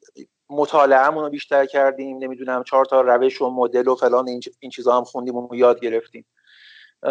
ولی واقعیت اینه که برای آدم های امثال من یا اون کسایی که تو نسل اول کارآفرینی دیجیتالی مملکت بودن خیلی خیلی خیلی بیشتر از اینکه آموزش های آکادمیک ما داشته باشیم چیزهایی بود که به تجربه و توی لحظه می آموختیم مشکلات مسائل نکاتی که پیش می اومد برامون و حلش کردیم و به این ترتیب در حقیقت یاد می گرفتیم بله. مجموعه مثلا مثل جیکالا کم کم کم ها رو مجبور شد که بیشتر آکادمیک بکنه. مثلا فرض کنین که اومده بود ساماش رو ساخته بود بالا برده بود و موفق شده بود. حالا یک حجمی از ترافیک رو داشت که زیر ساختهاش دیگه تحمل نمی‌کردن. خب اینجا باید می‌رفت سراغ کیس استادی ها ببینید نمونه های دیگه ای که جاهای دیگه دنیا کار کردن. از چه زیر ساختی استفاده کردن و بارها و بارها مجبور شدن که پلتفرمشون رو بازنویسی بکنن برای اون چیزی که بتونه پاسخگوی نیازشون باشه. ولی من یه اصطلاحی دارم میگم ماها خیلی بیشتر لوری یاد گرفتیم اون کاری که داریم انجام میدیم رو تا اینکه بخواد آکادمیک باشه. دیگه بس دیگه نه؟ خیلی عالی خیلی خوب بود. دست شما درد نکنه. یه سوالی قبل از اینکه در از زورق به علی بابا به پیونده آیا این می‌تونیم بگیم زورق رو به افول بود یا نه؟ از نگاه من نه اصلا. ببینید اولا ما یک روی کردی رو توی زورق اتخاذ کرده بودیم که ما رفتیم سراغ بازار خارجی. در حقیقت بازاری که بهش میگیم آوت گوینگ بله. توریست ایرانی که به خارج از ایران میره. و این یک انتخاب بود. به خاطر این به دو تا علت مهم داشت. یک حاشیه های سود داخل ایران روی پروازها بسیار پایین بود و به واسطه دردسرهاش هدکی که می آورد برای ما بیشتر از سودش بود. توی بخش هتل ها چون این فرهنگ جا نیافتاده بود و هنوزم که هنوز راستش اون چیزی که من دارم می‌بینم یه مقدار سخته قصه مسئولیت پذیری رو داشتیم. اینکه ما اگر حتی با یک هتل مثلا سه ستاره توی یکی از شهرهای کوچیک یونان هم کار می‌کردیم فرهنگ بوکینگ آنلاین رو داشت میشناخت و حتی اگرم مثلا فرض کنید روزی یه بار با مودمش وصل می‌شد و بوکینگ ها رو می آورد توی سامانه این رو برقرار می‌کرد. بله. ولی ما ایران نداشتیم و با اینکه حتی رفتیم تا نقطه ای که این رو لانچ بکنیم ولی تصمیم گرفتیم که لانچ نکنیم. چون رپیوتیشنمون و اعتبارمون تو اون بخشی که آوت بود رو هم به مخاطره مینداخت. بله. وقتی یه همچین تصمیم هایی رو می‌گیریم شما طبیعتا اندازه بازارتون رو دارین کوچیک می‌کنین. چون می‌دونیم حجم بازار دامستیک همیشه بسیار بیشتر از بازارهای outgoing یا incoming اتفاقی افتاد این بود که مجموعه علی بابا اومد بازار domestic رو هدف قرار داد. و طبیعیه که این مجموعه اگر که بتونه موفق باشه داره market بسیار بزرگتری رو target می‌کنه. و این اتفاق هم افتاد. تونستن که موفق باشن. طبیعتا به لحاظ اندازه خب خیلی خیلی بزرگتر شدن. این معنیش این. نبود که زورق یا مجموعه های دیگه اگه اینا فعالیت می‌کردن داشتن فیل می‌کردن یا افول می‌کردن که این اتفاق افتاد. حتی قصه قصه رقابت هم نبود. یعنی قصه توی این مورد خاص قصه انتخاب بود و ما حالا اون موقع علی بابا رو نمیدیم. ما راستش باورمون این بود که شاید یه بوکینگ دات کامی بیاد و ما رو بخره. ولی در هر حال چشم اندازی که داشتیم میدیم همین بود. یعنی زورق اساسا داشت می‌رفت که یک مجموعه موفق باشه با میزان رضایتمندی بسیار بالای مخاطبین برای اینکه یک مجموعه بزرگتری یه زمانی بیاد اینو اکوایر بکنه. این برای ما کاملا هدف شناخته شده و مشخص بود و بله. من هنوزم که هنوزه توی کسب و کارهای مختلف گردشگری که اطرافم دارم می‌بینم هیچ جا بیشتر از اون میزان رضایت مشتری که توی زورق ما به دست آورده بودیم رو ندیدم توی هیچ کسب و کار دیگه گردشگری. متوجهم. متوجه شدم. خب خیلی عالی. الان الان چیکار می‌کنی؟ می‌تونی بگی؟ استراحت. آه استراحت. استراحت. خب خیلی آره که میگم حالا یه چون توضیح داره از راستش کی بود؟ فکر کنم زمستون پارسال بود که اون قصه قطعی اینترنتی به وجود اومد. من و تیمی که اون موقع داشتیم با هم دیگه کار می‌کردیم دو روز بعدش رفتیم استانبول. برای اینکه بشینیم اونجا کارمون رو بکنیم. و حالا هم به لحاظ کار و هم به لحاظ راستش اعصاب یه خورده تمدد پیدا بکنیم آروم بشیم. بله. اما به هر حال اون ماجرا و اتفاقات دیگه ای که بعد از اون توی ایران افتاد باعث یه تلنگر خیلی خیلی جدی و بدی متاسفانه واسه من شد. من از خیلی وقت دیگه الان سالیان سالی که دارم توی فضای کسب و کار دیجیتال ایران کار می‌کنم و علاقه من هم ساختن بوده. از طرف دیگه من مثلا بعد از اینکه زورق رو واگذار کردم. خب یه دوره طولانی رو خارج از ایران رفتم جاهای مختلف رو دیدم. من بله. تقریبا همه اروپا رو گشتم. انتخاب من کماکان ایران بود برای زندگی کردن. چون یه چیزی که من خیلی دوستش دارم تو زندگی من معنی پیدا می‌کنه اثر بخشیه. اونجایی که من بتونم تاثیر بذارم من خیلی و واقعیت اینه که توی ایران توی یک برهه خیلی خیلی حالا میگیم همیشه برهه حساس کنونی ولی واقعا توی این چند سال توی ایران برهه خاصی بوده. این مقوله موجی که توی ایران ایجاد شد و اکوسیستم استارتاپی شکل گرفت و بعد از اون کم کم سرمایه گذاری استارتاپ ها به وجود اومد و الان کم کم داره جدی میشه. ما میشنیم که امسال امیدوارم که چند تا از استارتاپ ها برن توی فضای بورس و سهامی عام بشن. بله. این فرایند جدی شدن این جریان چیزیه که برای من شخصا خیلی خیلی خاصه. من همونطوری گفتم من از زمان Commodore 128 و بعد دستگاه های Amiga و Spectrum و بعد نمی‌دونم 8286 و همینجوری وسط این من با ویندوز قبل از اینکه ویندوز باشه من داشتم کار کرد ویندوز 3 دیدم. این دوران خیلی خیلی خاصه. دارم میبینمش دارم لمسش می‌کنم. و می‌بینم که چه اتفاقهای بزرگی توی زمان کم شکل گرفته. و از اون طرف نکته مهمتر این که دارم می‌بینم که چقدر واحدهای زمانی دارن کوچیک میشن یعنی بله. اگر کالا از مثلا چه می‌دونم سال هشتاد خورده ای شروع می‌کنه سال میشه دیجیکالایی که الان می‌بینیم بعد از اون اسنپ پیک می‌گیره و به اونجا می‌رسه. بعد از اون الوپیک شکل می‌گیره به اونجا می‌رسه. یعنی این بازه های زمانی هم دارن کوتاهتر میشن. بله.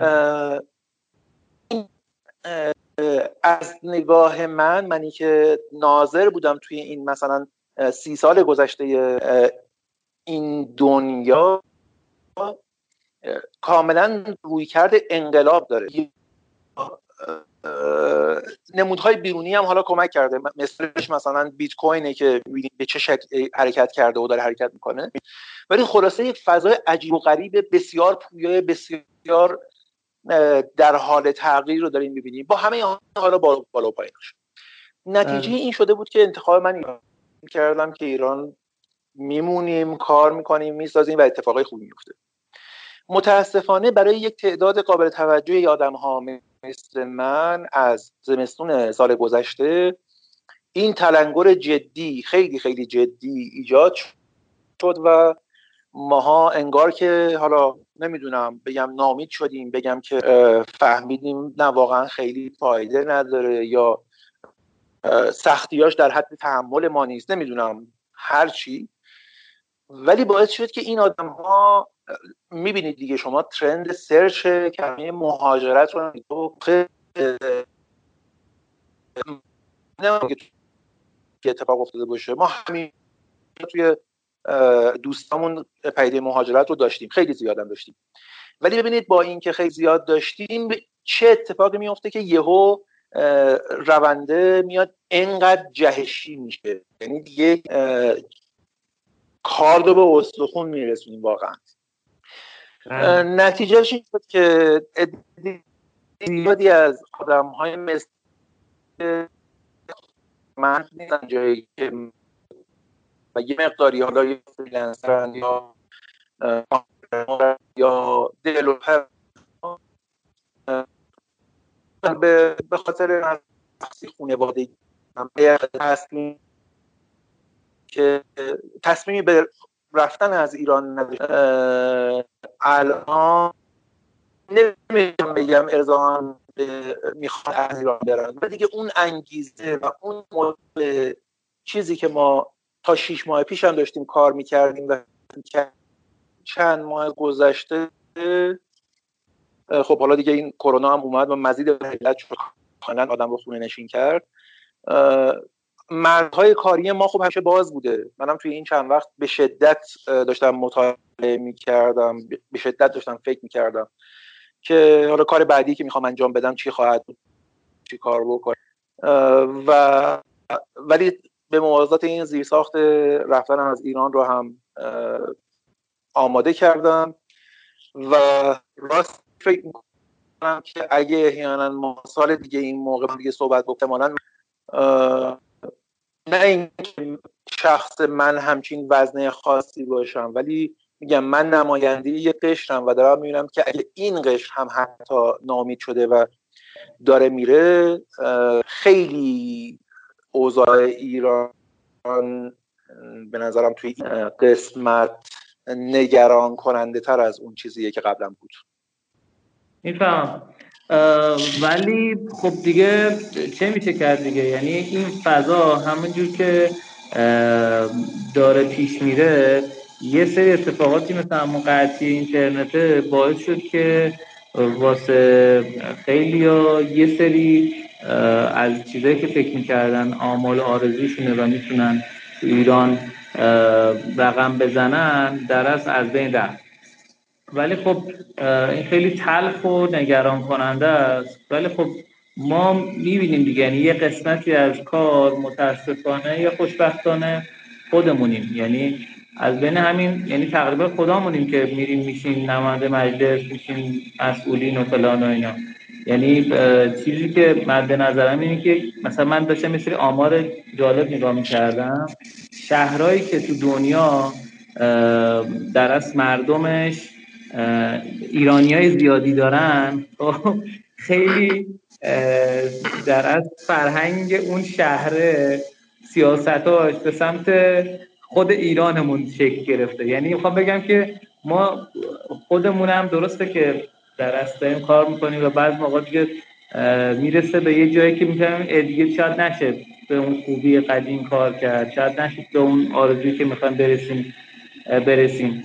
ولی بازم امیده هست دیگه. یعنی ما چون کلا توی رادیومون تلاشمون این بوده که همیشه بیایم امید بدیم که آقا می‌تونید این کار انجام بدیم می‌تونید به سمت جلو حرکت کنید و اینا.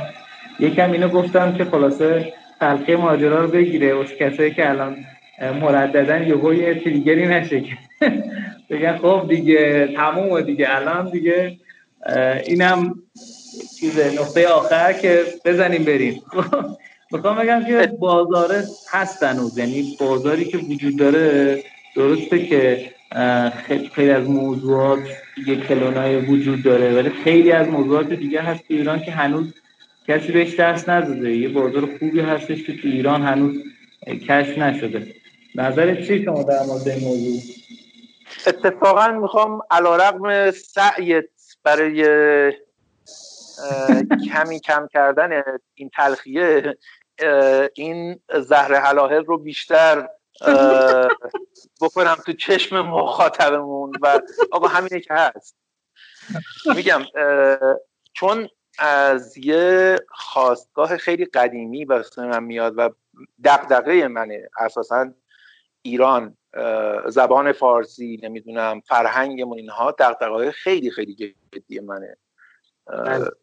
به عنوان یه نشونه میگم نه به عنوان چیز دیگه. من تا حالا دو بار کل شاهنامه فردوسی رو از اول تا آخر خوندم و با تحلیل هم با دوستانی مقارن شدیم که کاملا اینها دقدقه های منه. و تا شیش ماه پیش تصمیم من این بوده که ایران زندگی بکنم. همه چیزم رو با اینکه هر جای این دنیا می‌تونستم زندگی بکنم من از کوچه پس کوچه های استانبول یعنی اونقدری که استانبول رو من می‌شناسم فکر کنم تهران نمی‌شناسم از اونجا می‌شناسم تا نمی‌دونم دهات توی یونان تا چه می‌دونم تا وین تا جنوب اسپانیا. تصمیم من بوده که ایران زندگی بکنم. این خیلی خیلی مسئله شخصی واسه آدم. و اگر که اتفاقات به گونه ای پیش رفته که حتی من به اینجا رسیدم که واقعا فایده نداره راستش از نگاه من تلخیش خیلی زیاده. بله. نکته ای که شما میگی کاملا درسته. آره بازاره سر جای خودش هست. ولی اتفاقا می‌خوام یه مقدم و تالی رو گفتی که مقدم درست بود تالید به نظرم نادرست بود. آره ایرانی ها وقتی که مهاجرت کردن و جای مختلف تونستن کامیونیتی های موفقی ایجاد بکنن. ولی این توی خود ایران صدق نمی‌کنه. و اون تیکه که گفتی که ماها هستیم که میشیم نماینده مجلس و نمی‌دونم چیزای مختلف بازش نمی‌کنم. برین میانگین سنی مدیران ایران مقایسه بکنین با میانگین سنی مدیران توی جهان اول. و به یه اختلاف وحشتناکی می‌رسیم که اون وقت می‌فهمیم که نه اتفاقا به واسطه همین فرایند فرار مغز هامون ما با یک گف بسیار بسیار بسیار جدی مدیریتی روبروییم که متاسفانه مزید بر علت میشه و فرایند تغییر رو توی ایران بسیار بسیار پان می‌کنه.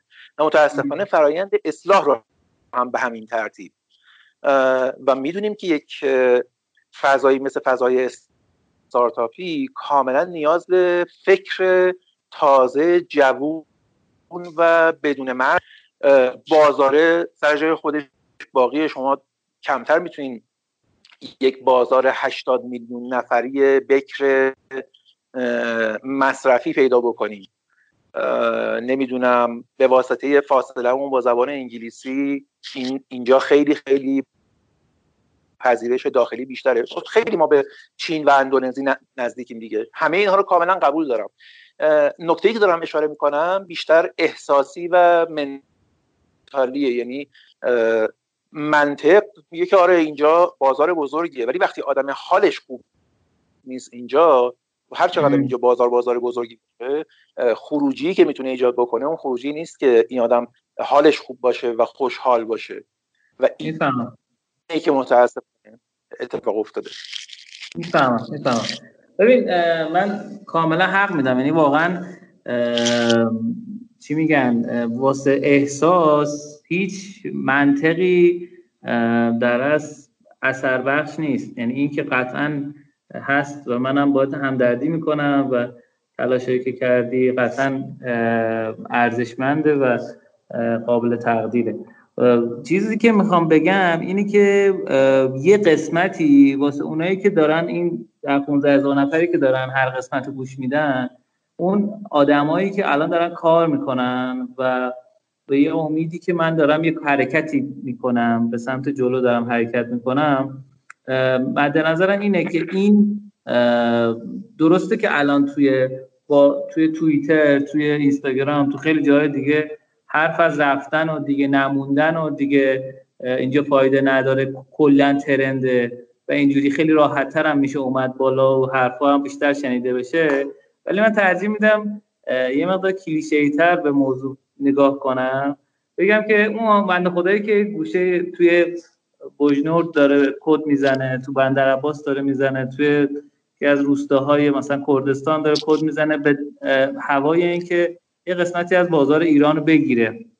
خب من به اون میگم که آقا نگاهت به قطعی اینترنت نگاه این باشه که یک آدمی که چیزی از کسب و کار نمی‌فهمه یه مدتی در از مسئول یه چیزی بوده که نباید مسئول اون چیز می بوده خب من برای اینکه بتونم راحت تر زندگی کنم تو ایران اینجوری سعی می‌کنم فکر کنم و به بازار بزرگی که همین الان خودت گفتی در حوزه آموزش در حوزه خدمات سس و پس و یس و هر چیز دیگه ای که میشه تو ایران ارائه داد و هیچ هیچ که حتی به دلیل سختی ماجرا بهش فکر نکرده یا حتی مثلا یه رقیب دو رقیب در این حوزه وجود داره میشه خیلی خوب فکر کرد میشه خیلی خوب بررسی کرد. و اینکه با توجه به همین کرونا یه سری کسب و کارها اومدن پایین و یه سری کسب و کارهایی که باهوشتر بودن سریع رفتن سراغ چنلایی که حضوری نیست. رفتن سراغ فروش آنلاین. رفتن سراغ روشهایی که بتونن سریع دوباره نقدینگیشون رو مهیا کنن. یه سری هم گفتن خب نه دیگه نمیشه دیگه. حالا وایسیم ببینیم کی باز میشه. خب ارزم اینه که اونایی که هستن و دارن کار می‌کنن علاقه دارن و دنبال رشدن فضای کمکشون می‌کنه. به قول شما تو همون تجربه ای که داشتی میگی که من تا حالا این میزان رضایتی که مثلا تو زورق داشتیم و تو کسب و کار دیگه ندیدم و این عامل موفقیت و رشدش بوده. می‌خوام بگم که کسایی که الان تو ایران هستن به این فکر کنن که چجوری می‌تونن یک یک سرویس با کیفیت یک محصول با کیفیت ارائه بدن حالا من تو قسمت قبلی با آقای شکوری مدیر عامل طرف نگار مصاحبه کردم. خیلی جالبه که ایشون می‌گفت ما با هر کسی که مصاحبه می‌کردیم از مشتری ها میفهمیدیم که مشکل داره سال 79 مثلا 80 اینا. 20 هزار تومن بهشون میفروختیم نرم افزار حسابداری و بعد می‌گفتیم که مثلا می‌گفت بابا من سنف پارچم بیا برای منم یه دونه این تغییرات رو بده. می‌گفت من واسم 90 هزار تومان هزینه می‌برد اون موقع که بیام اینو تغییرات رو اعمال کنم. و اون آدمه اولا خیلی حال می‌کرد. دو اینکه این 90 هزار تومان ازش نمی‌گرفتن. سه اینکه اون نسخه که درست می‌شد و میومدن اضافه می‌کردن به حسابداری سنفیم. و الان مثلا 210 تا سنف مختلف داره این مثلا سرویس 700 هزار تا مثلا یوزر داره و 47 درصد بازار اسمی ایران گرفت. می‌خوام بگم که این بازار تشنه است. یعنی اگر تارگت آدم اینه که بیان بازار رو بگیرن بیان درآمدشون رو بهتر کنن بیان رشد کنن این بازار کماکان تشنه است و داره کار می‌کنه. ولی برای اینکه ببینیم واقعا به قول شما ما یعنی برای شنوندگان عرض می‌کنم من داشتم من آقای منصور خان توی کرمان با هم در از آشناتر شدیم و با هم گپ زدیم. من یه بنده خدای اونجا منصرف کردم که از کرمان پاشی بیا تهران.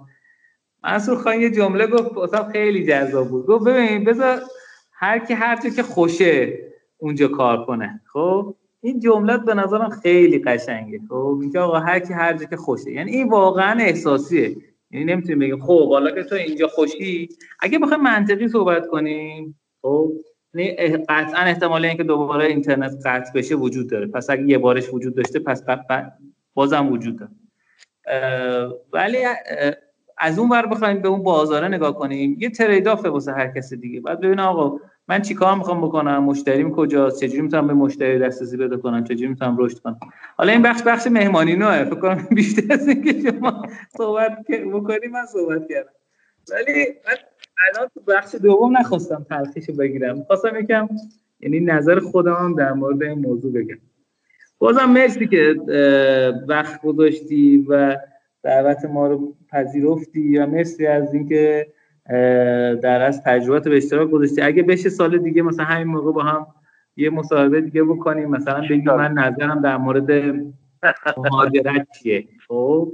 این مثلا جذابه. چون اینکه ما مثلا دو قسمت داشتیم تو همین این ور سال که با مهدی علیپور مثلا صحبت کردیم.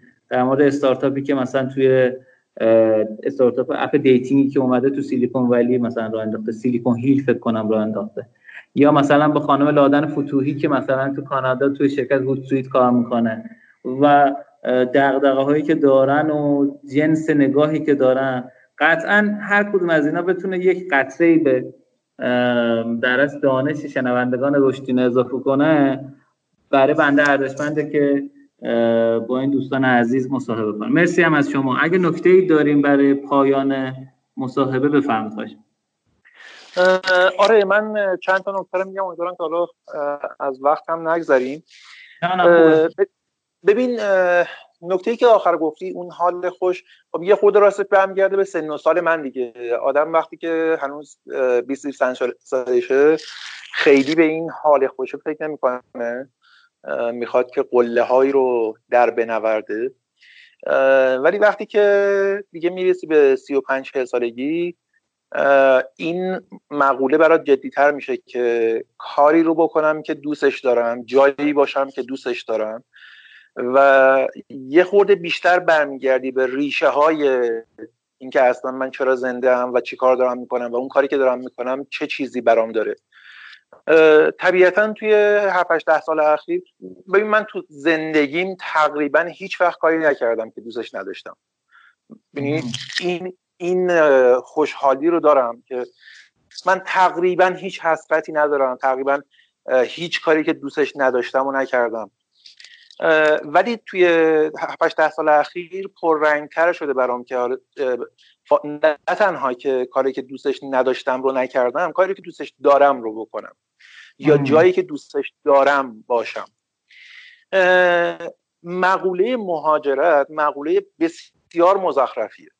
و در هر حال داری توی یک میری جایی که شهروند درجه دو محسوب میشی فرهنگ اونجا رو نداری. ببین خیلی از چیزایی که بین من و تو و دیگران رد و بدل میشه یه ریشه هایی داره. مثلا فرض کن یه زمانی یه سریال برره ای پخش شده که یه تیکه ای توش هست و من اگه اون تیکه رو بگم تو میفهمیش. و این یه بخشی از کامیونیکیشن بین من و تو و دیگران رو شکل میده. من وقتی که میرم که برکلی زندگی می‌کنم این رو ندارم به اون آدم ها. و خیلی چیزا رو از دست میدیم. خیلی خیلی چیزا رو از دست میدیم. برای یک مهاجر باید ببینیم واقعا چقدر دیگه کار توی زندگی توی مملکت خودش سخت شده که حاضر شده این سختی رو این همه ناشناخته رو به جون بخره و جا, جا به جا بشه. و واقعا وقتی که دارم در مورد مهاجرت حرف می‌زنم. راستش من در مورد روزنه امید حرف نمی‌زنم. در مورد این حرف می‌زنم که چقدر خاک بر سر من شده که به همچین چیزی دارم تن میدم. من مقوله مهاجرت رو با افتخار نمیگم واقعا. از اون که برمیگردم به چیزی که داری میگی. اونها هست. در هر حال اصلا کاری ندارم که من می‌خوام مهاجرت بکنم یا نمی‌خوام. عده بسیار زیادی نمی‌تونن مهاجرت بکنن. و نمی‌تونن بار منفی نداره. مثلا فرض کن پدر و مادری دارن که انقدر تعلق خاطر دارن بهشون که نمی‌تونن تنهاشون بذارن. نمی‌خوان تنهاشون بذارن. یا حالا پولشو نداره یا هر چی دیگه. طبیعیه که این آدم ها یا هر آدمی خود من یا هر دیگری کاملا باید به شرایط اطرافش نگاه بکنه.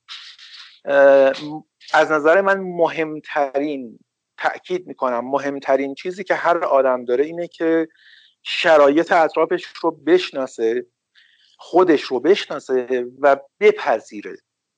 اون جایی که بتونیم بپذیریم که اونی که هستیم و شرایطمون این هاست به یه آرامشی دست پیدا می‌کنیم که خیلی بهمون کمک می‌کنه. این معنیش این نیست که برای قله های بلندتر برای قدم های بیشتر حرکت نکنیم. ولی اینکه من کارمند باشم و همیشه توی ذهنم حسرت مثلا کارآفرین بودن رو داشته باشم و همیشه از این شرایط خودم ناراضی باشم باعث میشه که روز به روزی که دارم زندگی می‌کنم خوشحال نباشم. و این اتفاق بدیه.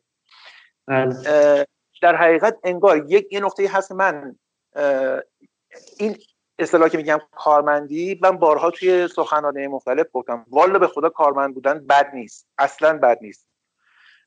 صرفا چون به عنوان یک اپیدمی دارم میبینمش که خیلی وقتی صحبت می‌کنیم به این شرایط اینوریه حسرت می‌خورن. اینکه مثلا تو رئیس بالا سرت نیست اینکه هر ساعتی بخوای کار می‌کنی اینکه فلان. و فکر می‌کنن که این چه مدینه فاضله نه نیست این شکلی واقعا. اتفاقا اونی که کارآفرین میشه خیلی بیشتر دهنی سرویس میشه. خیلی خیلی خیلی بیشتر. اونقدری که داره ریسک می‌کنه اونقدری که داره مایه می‌ذاره اون چیزهایی که فرم مدینه فاضله رو میده واقعا در مقابل اون هزینه هایی که می‌کنه هیچه. ولی چون به هر دارم به عنوان یه اپیدمی میبینمش مثاله رو می‌زنم. اون کسی که کارمنده و با کارمندیش خوشحاله بسیار خوبه. اون کسی هم که کارآفرینه و با کارآفرینیش خوشحاله خوبه. بعدیه اون جاییه که آدم کارمنده و فکر می‌کنه که توی کارآفرینیه خیلی خبره. بعدیه اون وقت وقتی که آدمه توی ایرانه و فکر می‌کنه که تو خارج از ایران چه خبره. اونجا بله. جایی که تو روز به روز زندگی رو داری خوب نمیگذرونی و صد درصد تاکید می‌کنم که با همون چیزی که داریم سعی کنیم خوشحال باشیم. اون رو بهترش بکنیم. اگه, اگه مشکل نبود که اصلا حل مشکل معنی پیدا نمی‌کرد. اگه شیطانی نبود که کار خوب معنی پیدا نمی‌کرد. بله. یه بخش از زندگی ماست مشکل. مشکل بالا داریم مشکل پایین داریم کوچیک و بزرگ داریم. و اختلاف آدم ها اون جای خودش رو نشون میده که بتونن مشکلات رو حل بکنن. هر چقدر که بیشتر بتونی این کار رو بکنی طبیعتا آدم موفقتری هستی و جامعه هم تو رو رکگنایز می‌کنه تشخیص میده و شعن اجتماعی جایگاه تغییر خواهد کرد. بله, بله. بخوام جمعندی بکنم که دیگه طولانی شد. واقعیت اینه که حتی من اگر از ایران خارج بشم و برم جای دیگه زندگی بکنم ولی یک اپلیکیشن یا یه استارتاپی بخوام راه بندازم احتمالا باز تو ایران خواهد من کجا بیشتر از اینجا ریشه دارم؟ آدم ها رو می‌شناسن زبانش رو می‌شناسن و می‌تونم ارتباط برقرار بکنم. یعنی ممکنه حتی دارم در مورد فاز پایلوتش حرف می‌زنم. ولی باز کماکان تو ایران این کارو می‌کنم بله.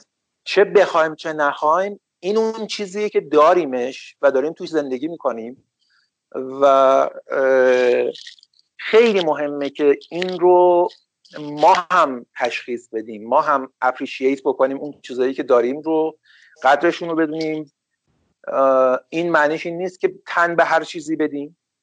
ولی زندگیمون این شکلی ساخته شده اینجا به دنیا اومدیم. پس می‌تونیم. تازه فارغ از همه اون پتانسیل های واقعا واقعا بزرگی که ایران داره زندگیمون می‌تونه زندگی خوب و خوشحالی باشه. کاش که بذارن زندگیمون رو بکنیم. خیلی عالی خیلی عالی. مرسی از منصور خان عزیز که لطف کردی دعوت ما رو قبول کردی. امیدوارم که شما شنوندگان از گرامی هم از این گپ و گفت دوستانه لذت برده باشید و کمکتون کرده باشه و نکته دستتون رو گرفته باشه. نظرتون رو در مورد این گپ و گفت حتما برامون کامنت بکنید. هر جایی که میشنوید اگر تو iTunes این ستاره بدین کامنت بذارید توی Castbox و شنوتو هر جایی که قابلیت کامنت گذاری داره و امیدوارم که پر رشد و پرروزی باشین. محسوب جان شما هم خداحافظی لطفا. قربونت برم. خیلی خیلی ممنونم. لطف کردی. واقعا ممنون. منم خداحافظی می‌کنم. سلامت باشی. ممنون. خداحافظ شما. نگهدار.